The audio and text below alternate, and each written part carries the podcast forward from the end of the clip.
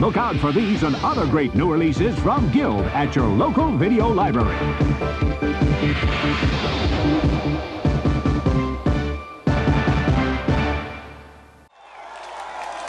Dick Brady.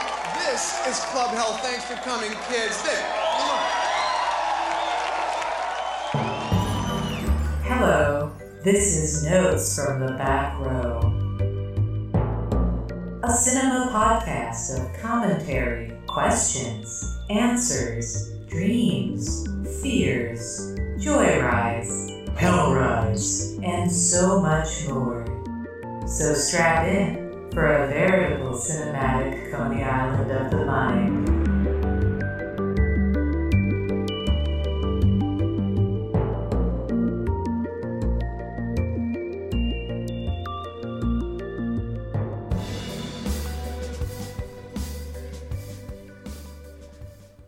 And welcome to another episode of Notes from the Back Row Hoser Horror Edition, eh? This episode, as always, in the Notes from the Back Row feed, which is a podcast feed you can put in your player and you get lots of different stuff. Sometimes episodes of Hoser Horror, sometimes episodes about junk horror, sometimes uh, Carlo and Jenna talking about anime, No, post anime. yeah, yeah. post anime Um, club. Yeah. So yeah, if you're first time here on the feed, check us out um, at back-row.com. You can follow our social media at Backrow Cineblog on Facebook, Instagram, and Twitter. And you can email us at backrowcineblog at backrow.com. Um, today, I am here, Dan Gorman, with Carlo. You talking to me? Yeah. yeah, it's Carlo. It's just Carlo. the Hoser Boys at, back at it again. And yeah, one and a half hoser boy. Yeah. I'm like an honorary. At, at honorary best. hoser. I'll, I'll take it. I'll take it. Today, so so special and excited to have our first guest on the show. He hosts Kawaii Trash Podcast. Is a Chud buddy himself, Adam Eisentrout. Yay, what up? Yay! I'm finally here. The Chud Trio. Yeah, it's the Triforce Reunited of and it feels so good. yeah, I'm excited. So. If you looked at the title of this podcast before you press play, which I assumed you did, you know that it's slasher episode. Woo! We're talking about uh, Slashy, movies where people get murdered. Canadian ones, so they're extra mean. Yeah. Even though most Canadians are nice, these ones are, yeah, what's up with that? these ones are mean. yeah. Um, so let's dive right into our episode from 1982. Our first film is called Visiting Hours. In this hospital, your next visit may be your last. All visitors, please leave the hospital.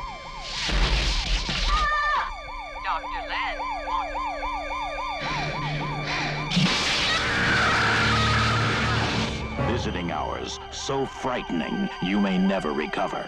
Starring Lee Grant, William Shatner, Linda Purl. This is a movie that stars Michael Ironside, Lee Grant, Linda Purl, William Shatner, and more, directed by Jean Claude Lord. Um, the synopsis is Deborah is a controversial middle aged TV journalist who is campaigning on air on behalf of a battered woman who murdered her abusive husband, claiming justifiable defense against the so called victim. But her outspoken views championing women's rights incense one of the studio's cleaning staff, a homicidal racist and misogynist named Colt Hawker. Oh, God. Um, which what, sets what off a name. What a name. yeah, that sets off the whole uh, film itself. And um, to very quickly set the table around this movie, um, I made some notes based off of some of the stuff I read on Canucksploitation.com.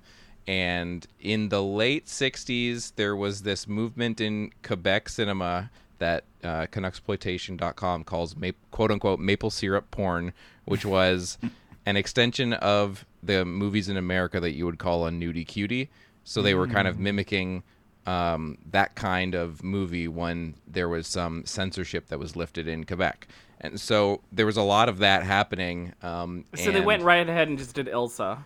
Yeah. just uh, yeah, exactly. So there was a lot of stuff like that going on, and from what I can tell, I haven't seen any of Jean Claude Lord's earlier work, but I've heard that it could be seen as a reaction to that. Like cinema wise, there was a lot of sex films and a lot of comedies and a lot of family movies, and what he did was he went and released a movie called Bingo, which was like, from what I've read, very explicitly political.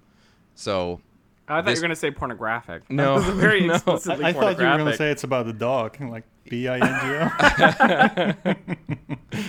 There is a movie called Bingo with a dog wearing sunglasses that I thought was what this was referring to when I first read it. I was like, is that a Canadian movie? When did the Canadians get in on the dog exploitation genre? That's what I want to know. Oh yeah, that's oh, we true. do. we do. Karate dog. Karate dog. Clark, Oh man. yeah, I guess that counts unofficially, but yeah. So so this director had had kind of made a name for himself as being a very political filmmaker, and this was his first film in English, um, and it also landed on the Video Nasty list. yeah, it- well, it, it was taken off. It was one of those like Yeah. light ones, but co- uh, the cover, like uh, the first thing I have to talk about this film is the cover because the cover Yeah. is iconic. Oh, yeah. like the hospital lit up with uh, lit up as if it's like a skull. Like that Yeah. is like, and that's the weird thing about this movie is that it's like. It was almost um, marketed as a slasher film, and people Mm-hmm. almost know it more as a slasher film. But when you watch it, it's more of like a traditional thriller kind Hmm. Yeah, of film. I agree. Um, Yeah, yeah. I wouldn't call this a slasher either. Like at best, it's it, I'd call it like just a portrait of a disturbed man. Really. Yeah, but it get, it always gets roped into slasher, and like if you went to like the horror section, it would just be there. So that's Mm. Yeah. probably why it got roped Yeah. with um and um even though I don't think there's any breasts in this, uh anything with blood on breasts for the video nasties list was like a no go. But Yeah. explicitly the violence towards women in this film, I think, is probably too what might have because Definitely. I mean, the film starts that, which is to me the best scene in the whole film is when Lee Grant gets attacked by Michael Ironside for the first time in her house.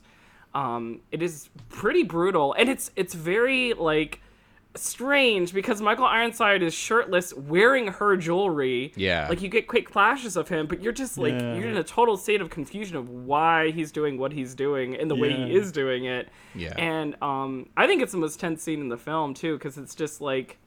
I don't know, just the way it's set up. Because I think we know, like, she's gonna get attacked, and she's just completely oblivious to the fact. And um, It's it's kind of interesting to me that that kind of stuff doesn't happen again, though. Like you know, like uh, putting on the victim's clothes or or makeup or, or jewelry or whatever. like it's not a pattern. like there's almost like not really a pattern to the way this guy operates, um, which to me was very interesting. Uh, I felt like you know, it it's like just Michael Ironside as a character in this movie was like he made it.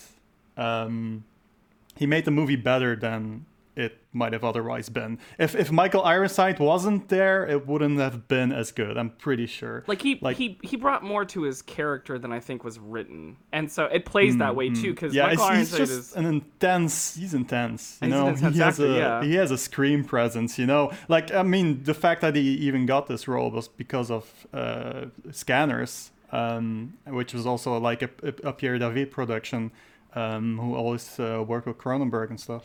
Yeah, I, I think that's maybe another reason why this would get lumped into that stuff because it is from the producers of Scanners, and yeah, I, I think that um, when it was made that that it probably got lumped into that that kind of category. And again, like Adam said, the the uh, the cover is so iconic, and and I do think yeah, it. I think there's enough that of like stalking and slashing that it kind of feels like a slasher. But yeah, I, for me, this movie really caught me off guard in the sense of I wasn't expecting the kind of movie that it was, and I felt like the direction was actually really.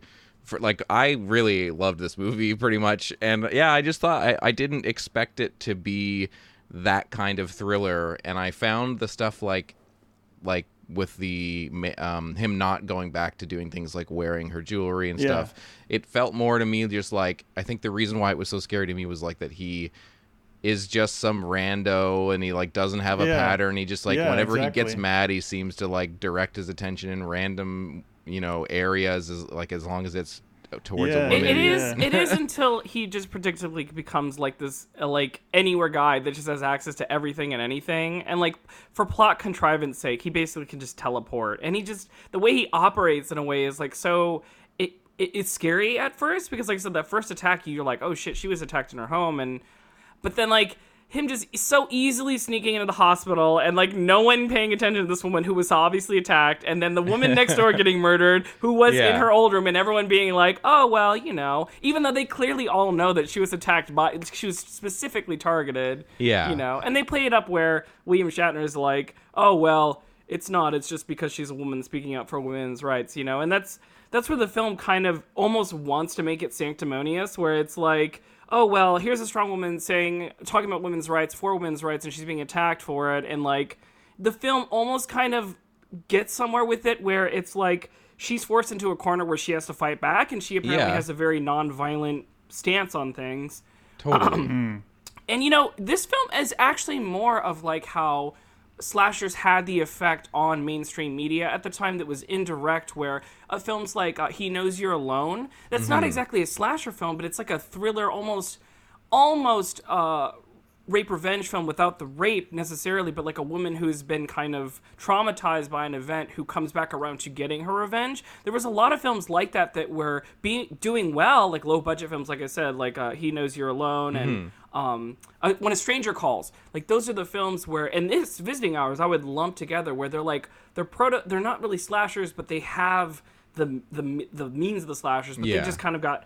They got roped together because of the wi- violence against women. Yeah, You know? And, but I would say, um, the th- one of the things I liked about this movie, where I felt like what maybe you didn't feel was effective in the sense of like how it got to like what what it was trying to get at. I kind of liked the idea that the movie, she the movie has her character. Um, be this like person who doesn't want to do to ha- be a violent person and is very anti-violent. And i liked that at the end of the movie when she is forced into that corner and she is forced to murder him.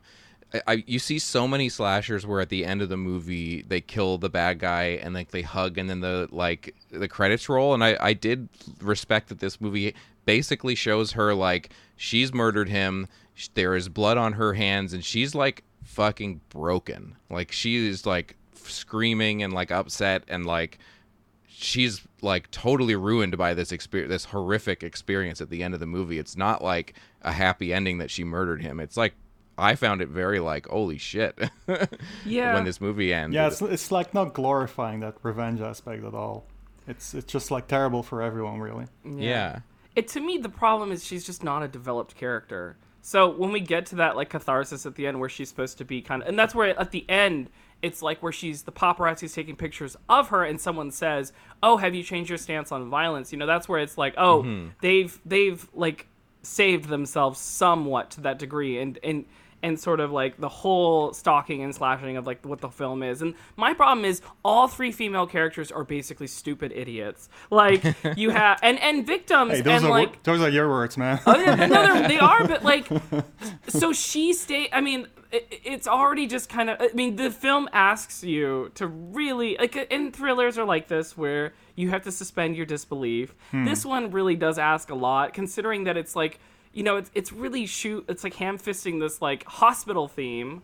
You know, that, which isn't new, considering like like you know Halloween two and a bunch of other films that kind of did like a, a horror hospital setting yeah and it's like she's just there at the hospital and she's just kind of stuck there because they keep elongating like her surgery or whatnot. And it's just like the the levels of ludicrousness in keeping her there. And then people just being like oh there's one cop by the corner they're watching. Like it's just like you would think that people would be better. And there's it almost gets to a thing where it's like men are so ignorant about the violence done by women that they don't care enough. Like especially when the uh, woman who gets uh, raped and beat up by Michael Ironside like has the photograph. She left the apartment, Yeah. and like they go to the police, and the police are like, uh, "Okay, well, you're gonna have to wait," you know. And like the nurse who has to go back to, you know, she hear Michael Ironside calls her because he's been snooping around her house and knows where she lives and is gonna go for her kids or whatnot.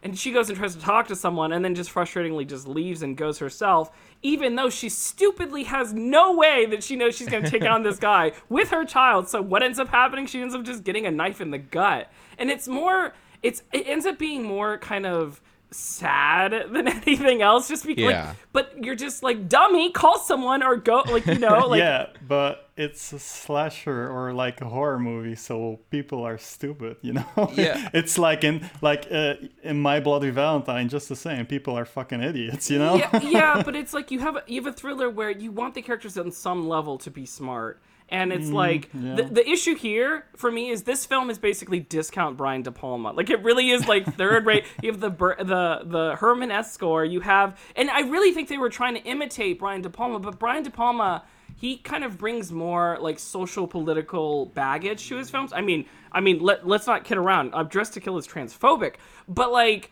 but the way he shoots his films and the way like he kind of has his victims versus like the victims in this movie there's some degree of intelligence it's just a different kind of intelligence Yeah, And- I I don't disagree that the fact that like the characters in this movie are definitely like on the thinner side of how they're sketched. Like they're mm. definitely, but but I think what uh, about what th- this movie did well for me that I enjoyed was if if there wasn't a lot there in terms of like their characters or even the, the stuff about like whether they're doing or not doing anything that was smart.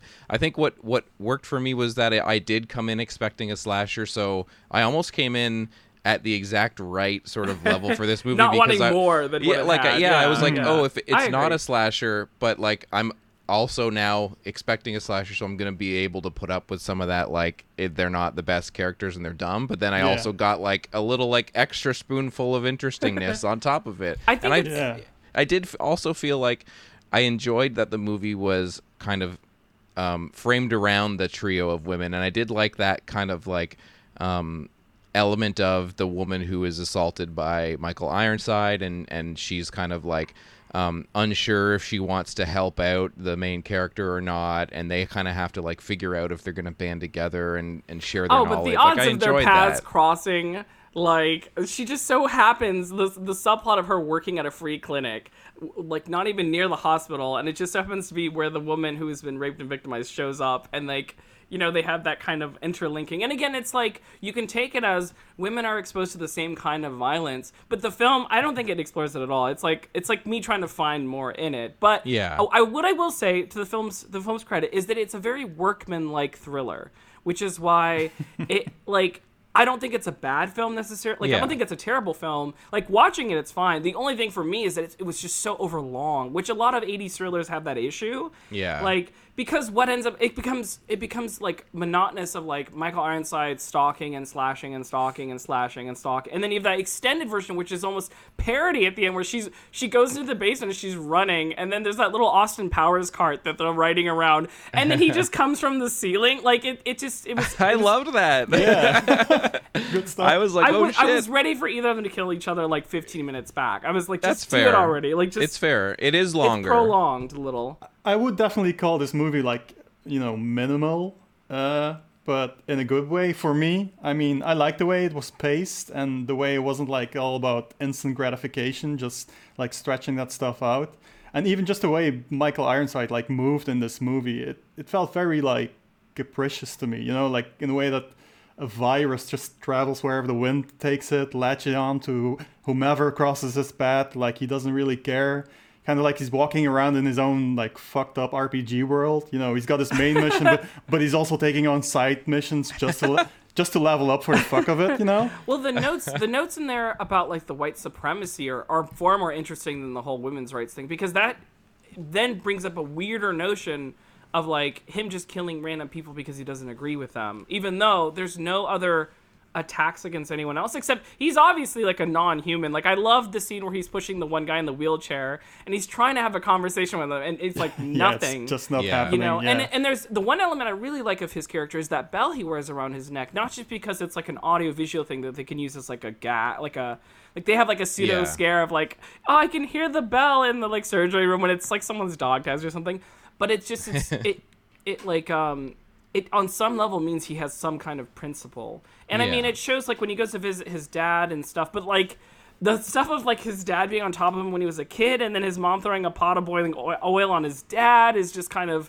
that's all just kind of like nonsensical if you want to think about him as like a killer. And then the white supremacy thing um, but he's like not stupid. Like the one of the best scenes in the film is when he has to get inside the hospital and this is where I, I didn't even connect like oh how is he like he's kind of like closed himself off in the hospital and he just Yeah. he like he smashes his arm on that fucking bottle and it's just gruesome but it's like that's his way back in Yeah, I like Mm, that. yeah, that was a really fucked up scene, man. Just like yeah that effect on the arm just like this also like the sound effect of his flesh like grinding into Yeah. the bottle and then seeing that just uh, that's that was like close to being like yeah, like body horror-ish, you know. The Yeah. scariest thing in this film, though, is Michael Ironside wearing that leather tank top with the zipper on the side, like he came off the set of Cruising. Ah! It is just too. That's too much for me. Like when he took off his like, and he had uh, like, girl, how could you not know? That is the biggest red flag. Like, who is gonna pick up Michael Ironside at a diner where he orders a milkshake? Like. She was looking for trouble in that she it's Michael Ironside, but you know, it's like it's within the realm where he's just a normal guy, I guess. I don't know. He's primo creep, which is why he's so good, you know. I don't think anyone thinks of this guy as normal when they when they see him, but that therein lies the appeal, I suppose. Yeah, yeah, that's Yeah. true. Bad boy, but it, yeah, Yeah. there's bad boy, and then there's Michael Ironside. You know, he's Yeah. gonna like he's gonna make your head explode. Like- yeah, I did. I did like that. Um, yeah, like I know what you mean about her, the scene where the woman who gets attacked by him goes back to his apartment and he has all the framed letters of like him uh, saying that he doesn't want like anyone who's not white, you know, to have any opinion, and he's super racist, and they don't really address that. But I did kind of like I was basically viewing this movie where he's not really a a, a like a character. He's just more like I just viewed him as like he's every garbage man, Yeah. you know, and he's coming for all these women, and he and he almost just like represents like that type of person. So I.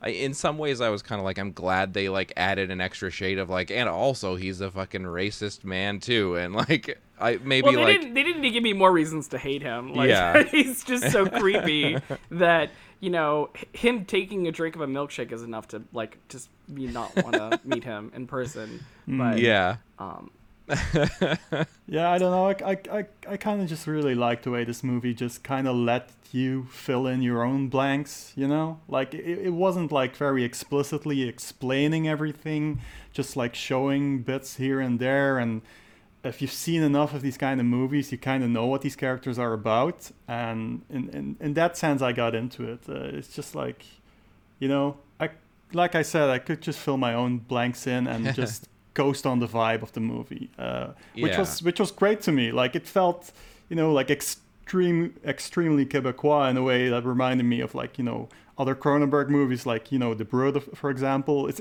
like the hospital with the brown carpeting just in Yeah. itself is like super specific. It's a Um, really it's a striking hospital from the outside. Hmm. Like I like how they whenever they shoot it, they can never shoot like the top of it. It's always like because it's such a tall building, and uh, I like the way that it's kind of engulfing. And they they sort of try to get into this whole losing yourself in such a safe place with her going into the basement at the end and. Hmm. And, Yeah. and stuff like that too. Except she stumbles across the room with the nurse who's been stabbed, which that to me was a hilarious scene too, because it's like, really, girl. But that also that th- uh, this is one of those movies where when someone picks up like a baby doll, it shrieks. It's louder than anything else in the movie, and you're like, what batteries do they have in that baby? And then it's so funny because later Michael Ironside uses it over the phone, and thankfully when she gets back to her house, he's destroyed the dolls because. It's such a, a canny giveaway. You have this screaming baby doll. that baby doll's so weird, so weird. But it just shrieks. Like it doesn't even say mama or cries. It just screams. like babies scream a lot. Like like Yeah, Who buys that for their kid and, and goes like, yeah, I can live with this. new from Mattel, the deep red uh, doll. Baby deep red. Yeah. yeah, I, I this is a movie that I can both understand and like not understand that it gets such a bad rep because from the one perspective I do think that like it isn't what people expect and it is kind of in a halfway zone between two certain kinds of movies. So I could mm-hmm. totally understand somebody watching it and being like yeah, like it didn't fold come like fold out the way I wanted to, and it does have all those cliches, and it seems to be reaching for more, but it doesn't. You know, maybe it doesn't get all the way there. But then, I I don't know if it was just my mood or what, but yeah, like I I was like super into it the whole way through, and I thought some of the some of those stock scenes were amazing. I mm-hmm. when that when she gets stabbed from under the table. Oh god, yeah. I don't I don't know why I was so surprised because I knew it was It's something just was that like, coming. like a very unnatural angle and a place for him to be. Like you never expect him to like stab her from that so place. you awkward, know, yeah. it's so like you you can't call that like the awkwardness of it was like what made it weirder and yeah. scarier to me. Yeah, and his arm looks so long in that scene as well. Like dude's got a fucking baboon arm just stabbing her like from under the table. It's and I mean Yeah. it's 82, so yeah, it really is right before slashers had their Yeah. primo golden age, and um, you know there was a lot of negativity around these types of films. But I Yeah. mean, exploitation films with women and and stuff like that. The majority of them are kind of like this. I feel like like like when a stranger calls and stuff like that. Like I don't. I don't think exactly, but I don't think they, you know, I don't think they exactly they're exploitation films, so I don't Yeah. think there is a point to be made about the violence against the women. It's just this one I think uses that as a, as a as they were a little bit more aware that they had to kind of hmm. cover their asses, so that's why they included that stuff in. But they didn't think deeply about it, so I think exploitation people will be totally fine with it. Like I know this is one that always shows up on underrated slashers lists, and I can kind of see how that that makes sense in that mm-hmm. way. So because I like I said, I don't think it's an awful film. I just I'm a Brian De Palma hag, so it's yeah, like, I mean, De Palma is great. I love De Palma, but t- comparing this to De Palma is a little bit like comparing like Hollywood cinema with exploitation cinema. Like they're putting, they have different priorities. Um, so it's a little bit harsh to compare that to like trying to be Di- uh, Brian De Palma. Like it is kind of what it is trying, but you can't really expect it to fully succeed at that. Um, but, to me, you know. yeah, that's my take. it's definitely yeah it, it's definitely going for that like like all like almost hitchcockian thing where there's a lot of that like the tracking shots and it's very like slick in a wide angle kind of way but yeah It's still like lowbrow cinema. Yeah. In the end. Well, what's Yeah. interesting though is that the one thing that shocked me is um, Fox distributing this. Mm-hmm. Uh, when you see the Fox, because I was again, this is back when big studios were like, "Oh shit, slashers are making money. Let's Paramount, Universal, you know, let's get in on this." Yeah. And uh, you know, and th- the next one we're talking about is one of those films where it's like, "Oh shit, studios," because the budget for this thing was nothing, and and I'm sure it did fine at the box office, but you know, it's like slashers, cheap budget. Huge returns, so yeah you and know. like they got um william shatner in there as like a character who isn't the main character but he's there he doesn't star eat the set for once. You know, Yeah. I mean, he just eats yogurt oh yeah, that's that's a very odd scene there. i saw one or two reviews that were just like yuck like why is he eating that yogurt in that scene yeah, it's pretty. that I think yogurt it, made an I felt I took it as it was hers, and like they might have cut out the scene where she offers it, you know, and he just he just took it for himself anyways, or he was feeding it to her because there's a pseudo kind of romantic relationship between the two, but it's more like it's more like they're just uh, you Yeah. know, co-workers. Yeah, I don't Uh, know what was going on there between them, but I How also, come William Shatner doesn't didn't get really care. stalked? I wanted to see that. I, I, I, I'm glad. I am glad he doesn't show up at the end and had like a Michael Ironside William Shatner off in like the Yeah. hallway. But I think I would have loved that as well because that would have just been insane. But they they he, they dialed him they dialed him down for that. So Yeah, yeah. bravo. totally. um, so, visiting hours in terms of Canadiana, it takes place at a real hospital in Quebec. Yep. Um, The- Carlo, do you did you write the name down? Yeah, it's uh, like a real life veterans hospital in Sandville, Quebec. Yeah. Um, which is called in the movie the County General Hospital, just which is like Yeah. the most bland whatever name. Yeah. I, I didn't get any notes of maybe I'm not as uh, in tune with my C- Canadianness. but- Hoserisms. yeah, that's kind of the point of uh, this this thing. But, But I mean, for this one, I couldn't. I didn't pick up any notes. Like there Mm. was nothing that really. I know Michael Ironside being a Canadian actor. You know, he he just he was yeah, just right Sha- off of Shatner too. he was right off of um, Scanners, and he did this. Mm. And then h- hilariously, his next one was something called American Nightmare, which is another slasher, but it's of course set in Toronto. So It's, Yeah. it's, it's funny that you mentioned that movie.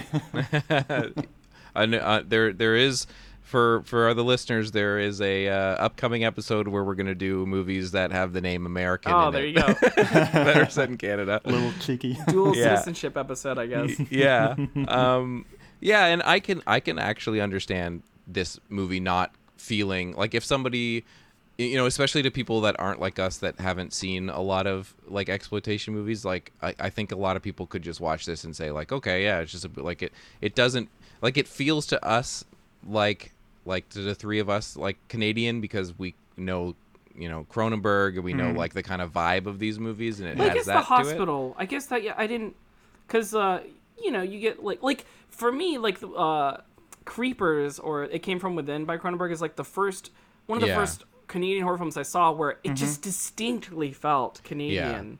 Yeah. You know, like that chilly, um, yeah uh, like beyond clean vibe of that play. And I mean that's you know that's Cronenberg. He's obsessed with stuff that are that are way Yeah. beyond clean and.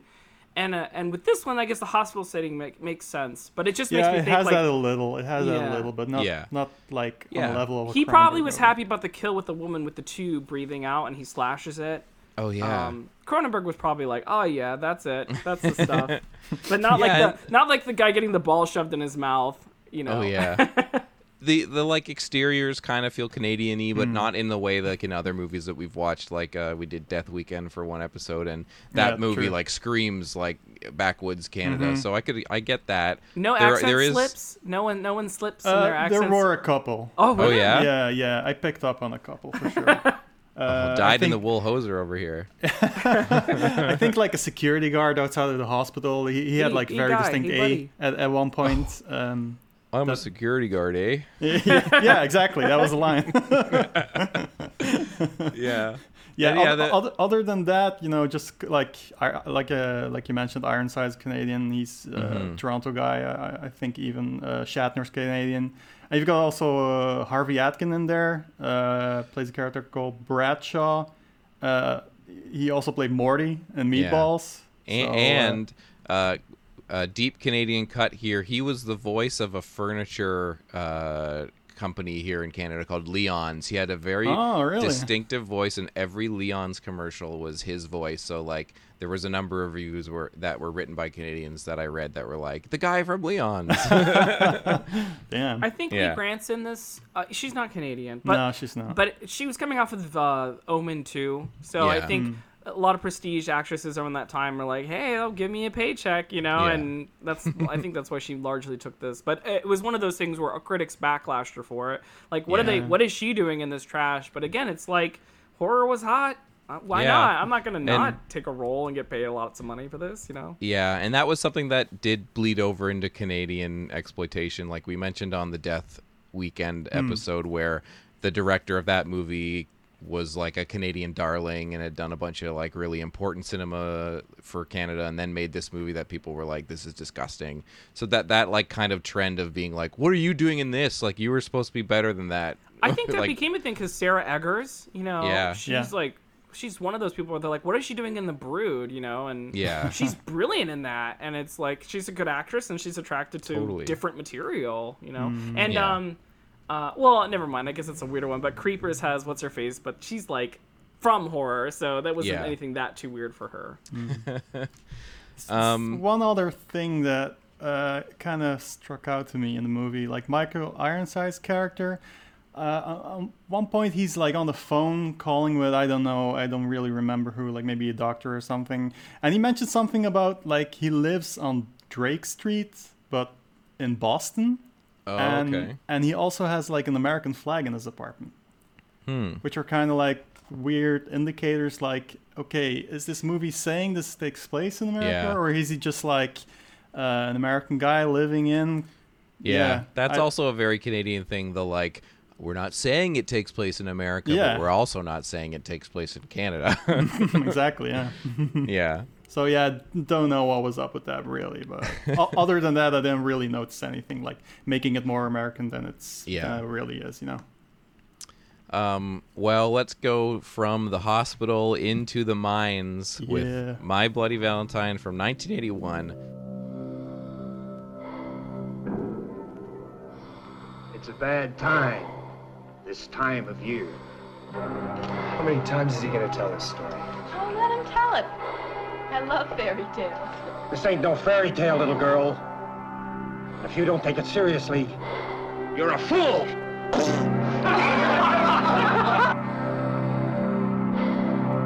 The first Valentine's dance in 20 years has to be something special.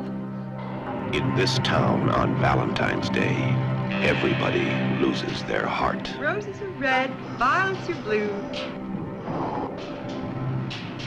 One is dead, and so are you.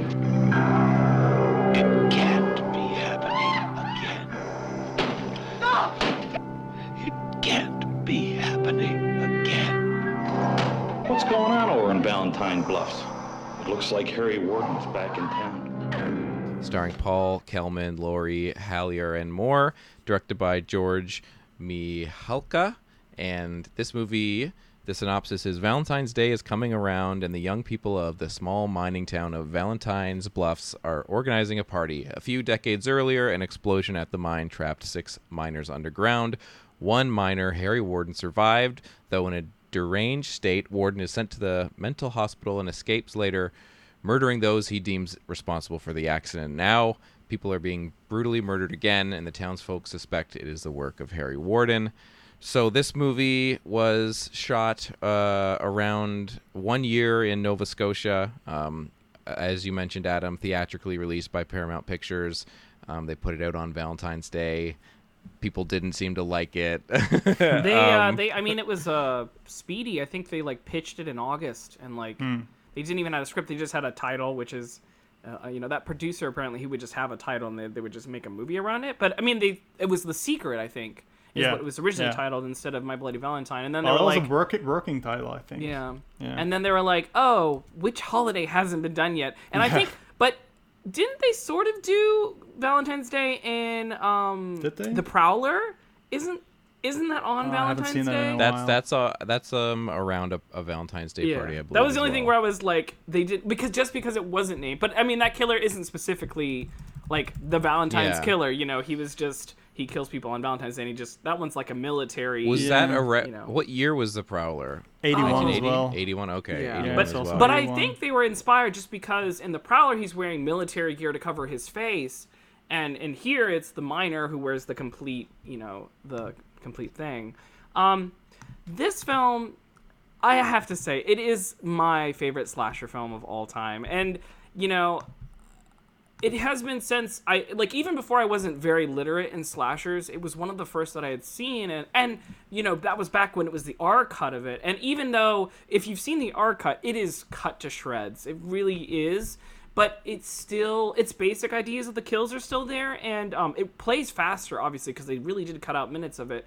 Um, but it's just the perfect like distillation of the slasher genre, and um, like I, I actually used to watch it every year on Valentine's Day, mainly because I was usually single and I just felt good about seeing couples murdered. But like, there's just something about there's something specific about this film before a lot of other slash films in the 80s that is so vicious and and it's it's not te- it's for me it's not mean spirited, but it really is just like such a cold and vicious like slasher film. Yeah, it's interesting that it is so vicious and cold, but at the same time has this interesting warmth to like Yeah. the world and the characters. Hmm.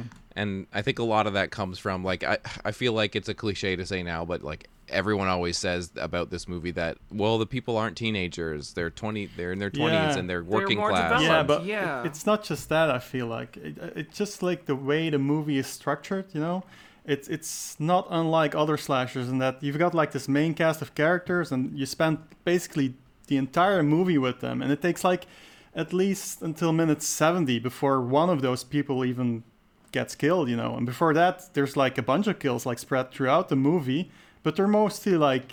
Uh, characters adjacent to the main Yeah. cast, like people you don't really care about, but it doesn't really matter in a horror movie if people getting killed are people you care about. But it just builds that main cast of characters so much uh, that it makes you care about them by the time shit starts happening. Shit, Yeah. shit starts going down with them. There's like a like a believable group dynamic uh, by the end with them. the only one that doesn't make sense let me just say really quickly is is just the first kill like Yeah, that's just like uh, whatever. well, it's a great it's a great Setting opener the tone. i love yeah It's yeah yeah setting the tone. but it's that it's well i'm i'm ex, I'm, I'm assuming though that's where the he gets the first heart to get sent to the police captain or whatever yeah, because maybe. they he had to have gotten that heart from somewhere. Um, Mabel makes sense because she's the one who was like you know bringing back the dance or whatnot, Mhm. and then uh, the barkeep, whatever I don't know, he just it's just gruesome that he just dies really horrifically, you know. like with the Um, eyeball gouging thing. Is, is is that the the barkeep guy? Yeah, yeah. Oh, that's such a good kill. That's that's my Yeah. favorite kill in the movie. Oh, yeah. Just I love a good like eyeball pop. yeah. Yeah, I I um I watched this movie as well for the first time on VHS with the R-rated cut.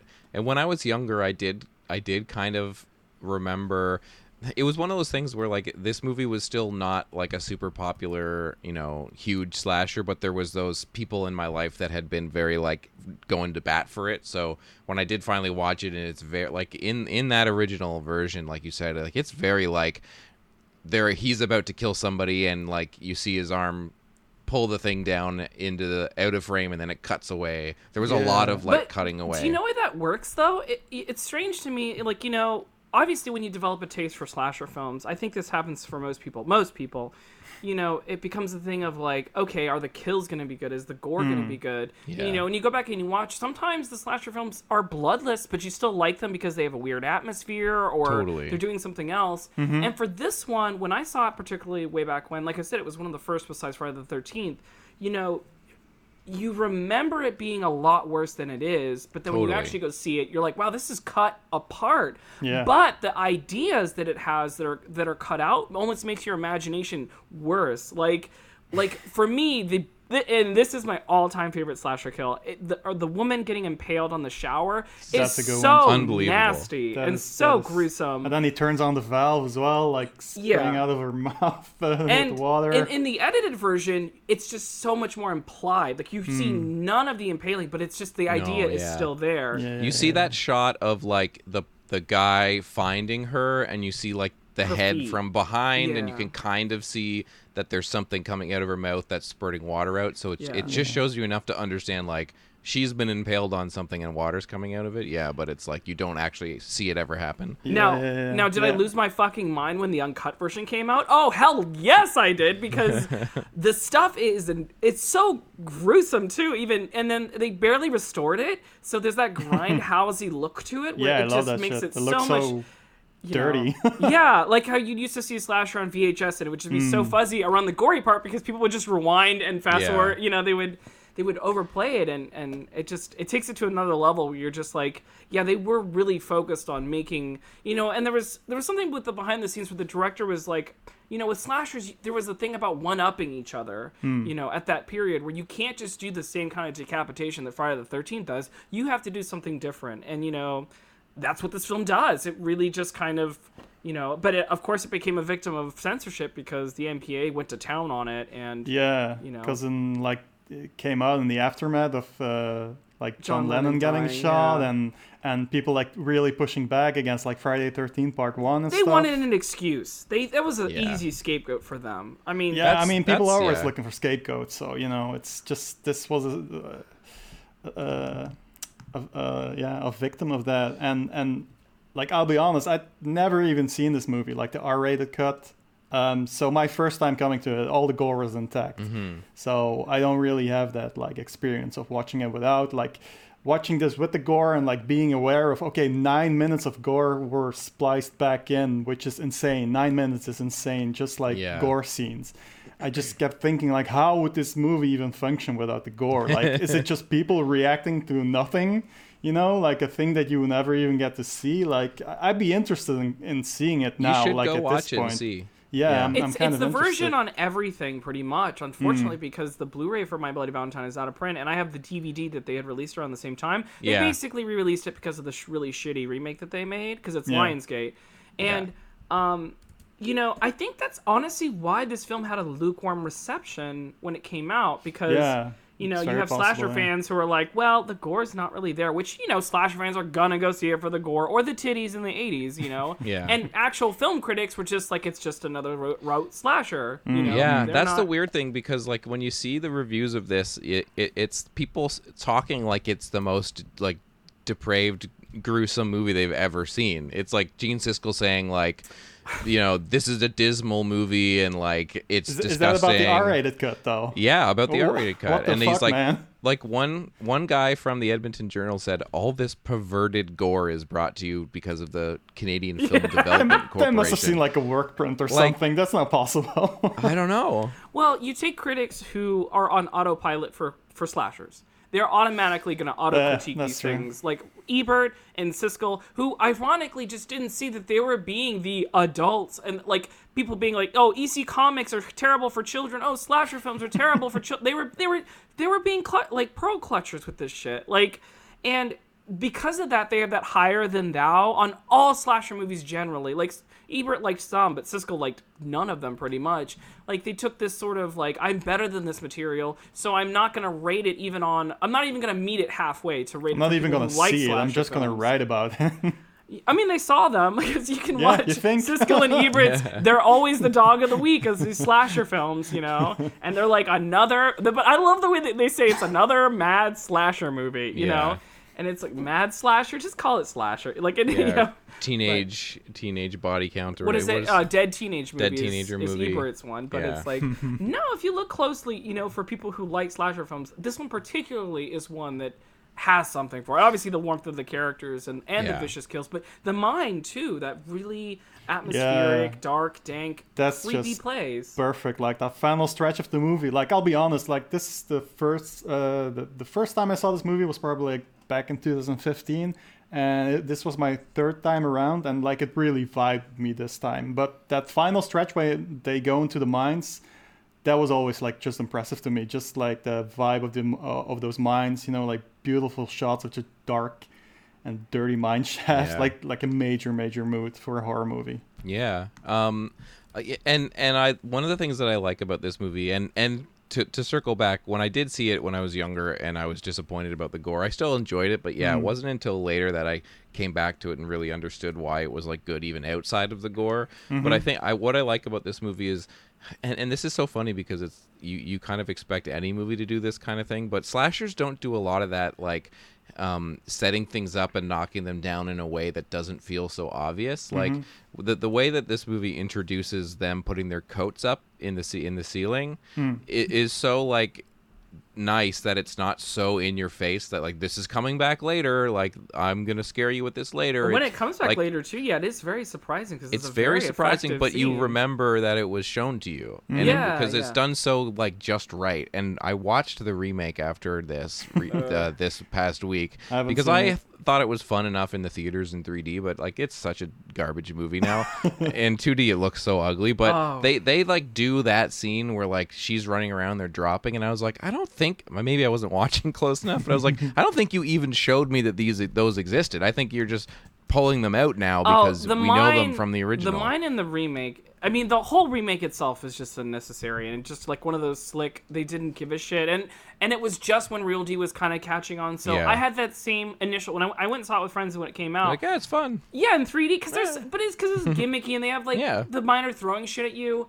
But Yeah. like with it, it's not like Final Just the Final Destination or Piranha 3D where it works not with the 3D, you know. Yeah, and this is just another boring slasher movie, and they the the most hilarious thing about the remake that I'll say, and the last thing I'll say is they.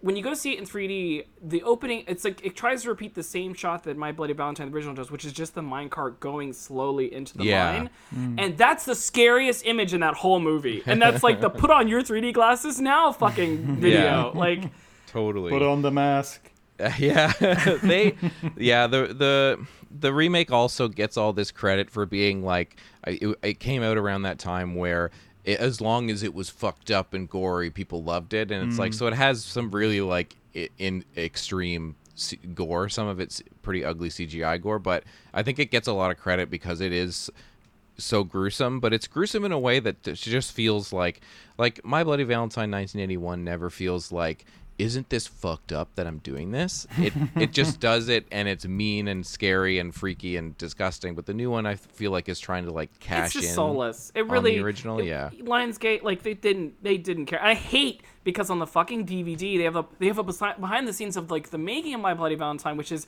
half of the making of My Bloody Valentine, and then just a completely shameless advertisement for the My Bloody Valentine remake, where they talk about like, oh, we love the original so much, and oh, we care so. No, you fucking don't. You don't. You haven't. You barely watched it. Like, you know, and um, it's they just get so much wrong and that comes down to even the twist in my bloody valentine which is on this on this watching I, i've come to the conclusion of how little it makes sense if you really think about uh, who the killer is in this because just physically like that character must be like running really fast getting into the my inner gear Yeah. running really fast killing someone uh, running really fast getting out of it and going back and just being in a place where you can talk to the other characters you know Mhm. like Yeah.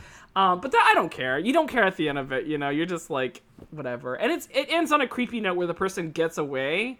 So it's like a Yeah. pseudo sequel, sort of. It's open ended, kind of. The killer got away, which I, I always like those kind of endings. And it ends on on him doing like a creepy laugh, and then it Yeah. segues into Oh, like that a awesome pretty creepy song. song, but it's awesome. Yeah. Yeah. Yeah, yeah. A song also done by the composer of this, Paul Zaza, who's Mhm. done a shitload of Canadian horror movies. Yeah. He's like, you know, like the volume of his work, uh, just like Prom Night, One, Two, Three, Four, Ghostkeeper, Curtains, American Nightmare, Every Canadian horror Bull- movie ever. Bullies, The Brain, Norman's Awesome Experience, Wow. frick- freaking Karate Dog. Amazing. Um, but yeah, I, I, I like the the soundtrack of this movie. It's not just that ending ending uh, ending song. Just Yeah, the- the- totally. like the music's very sparingly used and it's very minimal, but it, it does a ju- uh, it does a good job. Like um, uh, yeah, The, it just Yeah. works in that interesting movie for thing, me. too, is that you know, for slashers, I mean, now it's like the, how many slashers have been reappraised by fans? You know, it's Mhm. like. uh, You know, and I mean, it's almost justified by DVD companies to be like, "It's finally out. It's it's Killer Blade," and you're like, "Oh shit!" and then you watch it and you're like, "Wait, this is awful." Like, I just spent forty dollars on this fucking Blu-ray, and it's like, you know, you can take something like another another film from that time where the gore was cut out, but like it just relished. And this one, it's one of those films where the, the other stuff that's going on is so interesting that it, it's managed to live. Like its cult Mhm. has managed just to grow because there's all that other stuff in the film that was great. Because like it wasn't until 2012 where we got that uncut footage. You know, and I mean, I had the R-rated DVD for however long too. You know, just Yeah. Mhm. I didn't. I no one ever expected because unfortunately, with most of these slasher films, the yeah, it's elements just with the- gone. it's just yeah. it- usually yeah, like I- uh, what's it like Friday 13 Part Seven? Oh, like, part oh, two, Yeah. part Oh, oh. two, that poor thing. But again, that film has so much weird stuff going on as well. It's managed to just like you know, but Yeah. unfortunately, I don't think we'll ever get part two stuff because that's another one around that same time. I think it was it was that. Oh, actually, might be the same year, um, because they did that one year after uh, Friday the Thirteenth Part One, right? yeah. So. they should have done a, a Canadian Friday the Thirteenth. Oh no, they did. They did. I guess Jason X. Yeah. Jason X starring. they had to take it to space. Yeah, he Oh gets damn! Are, impaled. are we gonna have on to the- cover Jason X then? I mean, might as well. um, I I liked uh, Carlo that you mentioned about all the trivia for this movie, and Mm. and one of the things that I thought was so funny was we, we all really love the mines and how like Yeah. amazing they look, but what there's that behind the scenes tidbit where they said like. He picked this location, and they were they- all excited about it. But then when they arrived, the the, the owners were like, "We got to make it look nice and yeah. clean it up." they said it looked like a. They said it looked like a Disney ride. When yeah, they, they spent back. like t- thousands of dollars just cleaning that shit up, and then and Mihalka and his crew got to the set, and it was like, this isn't why we chose this place. They had to spend more money making it dirty. yeah, again, so so they really like funny. painted it like dark and stuff to make it look creepy again. And in contrast to like you know the other slashes around the time, the mines. What was everything else? Summer camp, summer camp, summer camp, summer Yeah. camp. This Mm. here is something that's com- the palette is completely different from that. You know, Mm-hmm. um, I can't think of many other slashers that have that same sort of dark setting.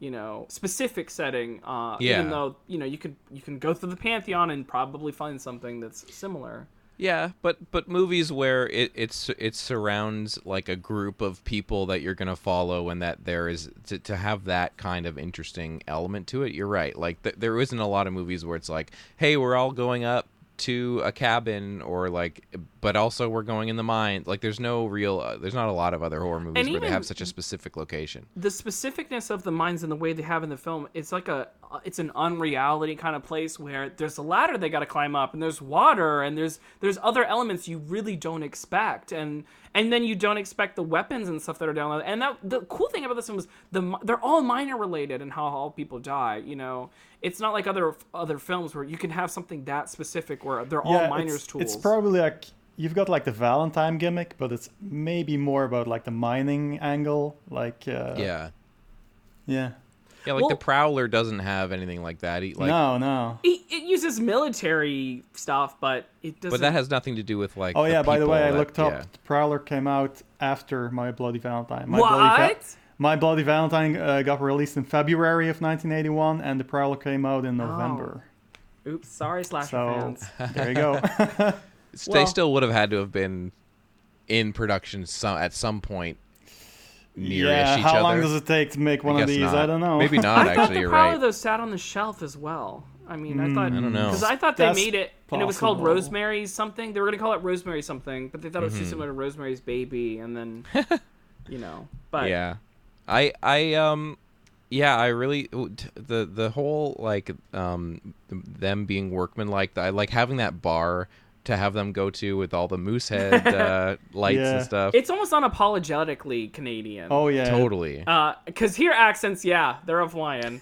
like Yeah, that's the weird thing though. Yeah, like you've got the main character TJ, played by Paul Kem- Kelman, and he's got like a couple of stories in there where I was like, oh shit, this guy's so Canadian, and then I look it up, this guy's British. He's, Wow. he's, he's, he's a British actor. Like there were points where I was like, where I was like, okay, he sounds a little Irish at points, but I'm pretty sure he's Canadian just based on the stories alone. But nope, just just uh, a British guy. yeah Kind of irked me. i love i love that though because he did he did it and like i didn't even second guess i was like oh yeah that's a canadian he's saying yeah, sorry there you go. You know, yeah like uh, wear, wearing plaid shirts like everyone else in the movie as well. yeah, it's very like plaid shirt, like lumberjack kind Mhm. of style, and then that whole bar is just like like I've been in so many bars that look like Yeah, that. yeah. Yeah, I love hats- it. it this this one feels a lot more Canadian. Hmm. Yeah. also got a couple Um, other Canadian actors in there. Like you've got Cynthia Dale, uh, who plays Patty. Um, uh, she was in Heavenly Bodies, which is like basically Canadian Flashdance. Um, also oh, the Don, cop. The cop, Uh, yeah, Don, Don Francks. Uh, He, Chief, here's a Chief weird Newby. tidbit. His daughter is Cree Summer, the voice actress. Oh.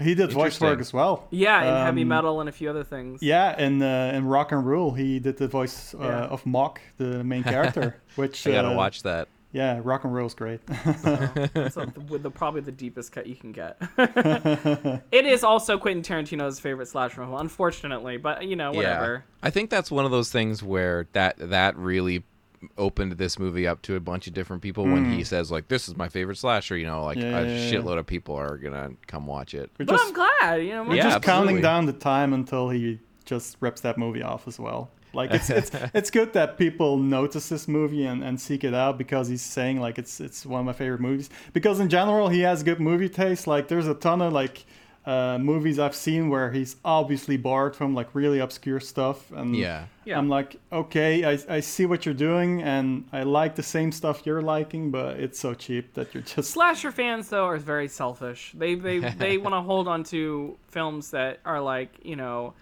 uh, great. And it's like you shouldn't you shouldn't it shouldn't be that way. It should be. And, but now I think it is a little bit different where people just kind of because you know slashers for the longest time are like trading cards for people. You know, oh have you seen the Prowler? Oh yeah yeah man. Yeah. And it's like it's that kind of like fandom Man. that's kind of driven them. And I would I would buy like a trading card like magazine thing for I'm like, sure that in uh, the 80s they totally did have slashers Mm. like that were just um but it need it definitely needs uh, I would love to see this like a 4K 2K restoration of this because Mhm. again Lionsgate that Blu-ray is out of print and Mm. who knows you know Yeah. maybe maybe you know if Bloody Christmas can get remade twice you know maybe someone smart will remake My Bloody Valentine and uh, the final thing I have to say about the film is it did give birth to one of the best shoegaze bands ever made so Yeah. Totally. and yeah. I, I was at a horror convention once with a My Bloody Valentine shirt, the slasher, Mhm. and someone was like, "Oh my god, I love that band. Where did you get that shirt?" and we, I was like, I was like, "Dude, we're at a horror convention. yeah, what are you talking about?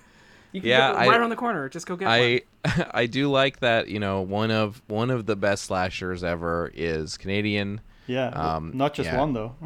Not just one, but this is definitely it like Adam said like it has it has that slasher feel. Like Hmm. we can talk about Black Christmas um in a Hmm. later episode, but it doesn't feel 80s slasher the way this does because it was such Yeah. an early example. It's it's early seventies as well. Yeah. Like that stuff just feels different. Yeah, like the this is like prime 80s atmosphere Mm, of that like, you know, and, and there I've tried to s- nail this down in my little Letterboxd review, but like there's something about Paramount slashers. Like even though like obviously there's no rhyme or reason as to like which one movies they made or like but there's just something about the atmosphere of movies that Paramount made that were in the slasher like this and Friday the 13th the first one or two and then before they got very like ridiculous but Did then they do also Terror Train? Uh, I don't know if they did Terror Train, but I even find that I mean, that's um, Canadian. April Fool's Day fits this kind of vibe that Paramount has with their slasher Mm. movies. There's just Yeah. something about the way that they look and feel. I Oh don't know yeah, why. totally. And you know, uh, this like other Canadian slashers, there's that one-upmanship that I think th- they were smart enough to be like, okay, there's so many of these being made, we have to do better than that. We have to make Mhm. something that will make Americans go crazy, and Mhm. and people in Toronto and elsewhere. But I think that spirit inhabits this film and in a few other Canadian slashers, where a lot of I mean, there's a dime a dozen American slashers that are boring as fuck, and like Yeah. even ones that people would say are really good with really good gore, I could care less about because Mhm. you know they just don't have it. But you know, Totally. I'm I'm the plain vanilla guy. I like uh, the Executioner to me is like such a great film, but to so many other slasher people, I think that's Nyquil version of a slasher film. You know, so it Yeah. just tastes vary. Yeah. So I think um, at the end of our episodes, we try and figure out like if these movies are you know essential for c- films film fans that want to get into Canadian films. And as much as I love visiting hours, I think I might have to keep it relegated as like like as like you know further studying. You know, Hmm. you you uh, like obviously My Bloody Valentine is like another level of Yeah, slasher. It, kind of goes. Do you with love Michael with a- Ironside? Do you love him as a creep? Do you want him Yeah. to see him hunt down women? Well, yeah like i would say to somebody like you have to see visiting hours because i i actually like love loved it but Mhm. i would understand why it maybe wouldn't be the first thing like i would have to say like you're gonna t- i'm gonna tell someone to see my bloody valentine before i say visiting Yeah, hours. yeah, yeah. Like My Bloody Valentine, it kind of goes without saying. Like everyone knows that's like at this point, it's kind of an essential slasher movie. So it makes sense that it's like essential Canadian uh, exploitation how many cinema. how many moose heads out of uh, are we giving My Bloody Valentine and being Canadian? Uh, they drink a what- lot of Moosehead. What, what- what's the conversion rate between like stars and loonies or toonies? Eight i give it eight bags of milk out of ten I'd say it's the second best Canadian slasher. Of course, Black Christmas being the first one, but you know, 100, yeah. this one Yeah. being the bloody, the actual Yeah. one with the blood and stuff. So yeah absolutely it's one heck of a Um, double bill, though. totally totally uh adam where can people find you online you can go read my two-star review of Killing Visiting Hours on Letterboxd under Karamashi, and my good one about my Bloody, my Bloody Valentine. I also do a bunch of other reviews on there, and then you can follow me at Twitter at Karamashi as well. Um, I host Kawaii Trash, which has been a little bit on hiatus, but um, some episodes are in the making, so uh, that as well. And I'm on the Chud Buds Discord. Yes. Um, I do videotapes for the Chud Buddies, and Hell I'm yeah. on there. And I show up to the Sunday screenings whenever I can, even though it's been a little on and off. Um, Yeah. Um, visit us on Chud Buddies, chudbuddies.club. You can come and hang out with us and talk in there. Um, Carlo, where can everyone find you? Uh, same as always. Carlo goes boom. Twitter, Letterboxd. Doing my thing. Yes, Carlo goes boom. And I am YCK on uh, MD underscore on Twitter and Letterboxd. Um, and until next time, uh, keep your eyes on the moose heads, and uh, you're done, eh? is that the you guys don't do hoser out? No, we should do hosers out. Hosers out.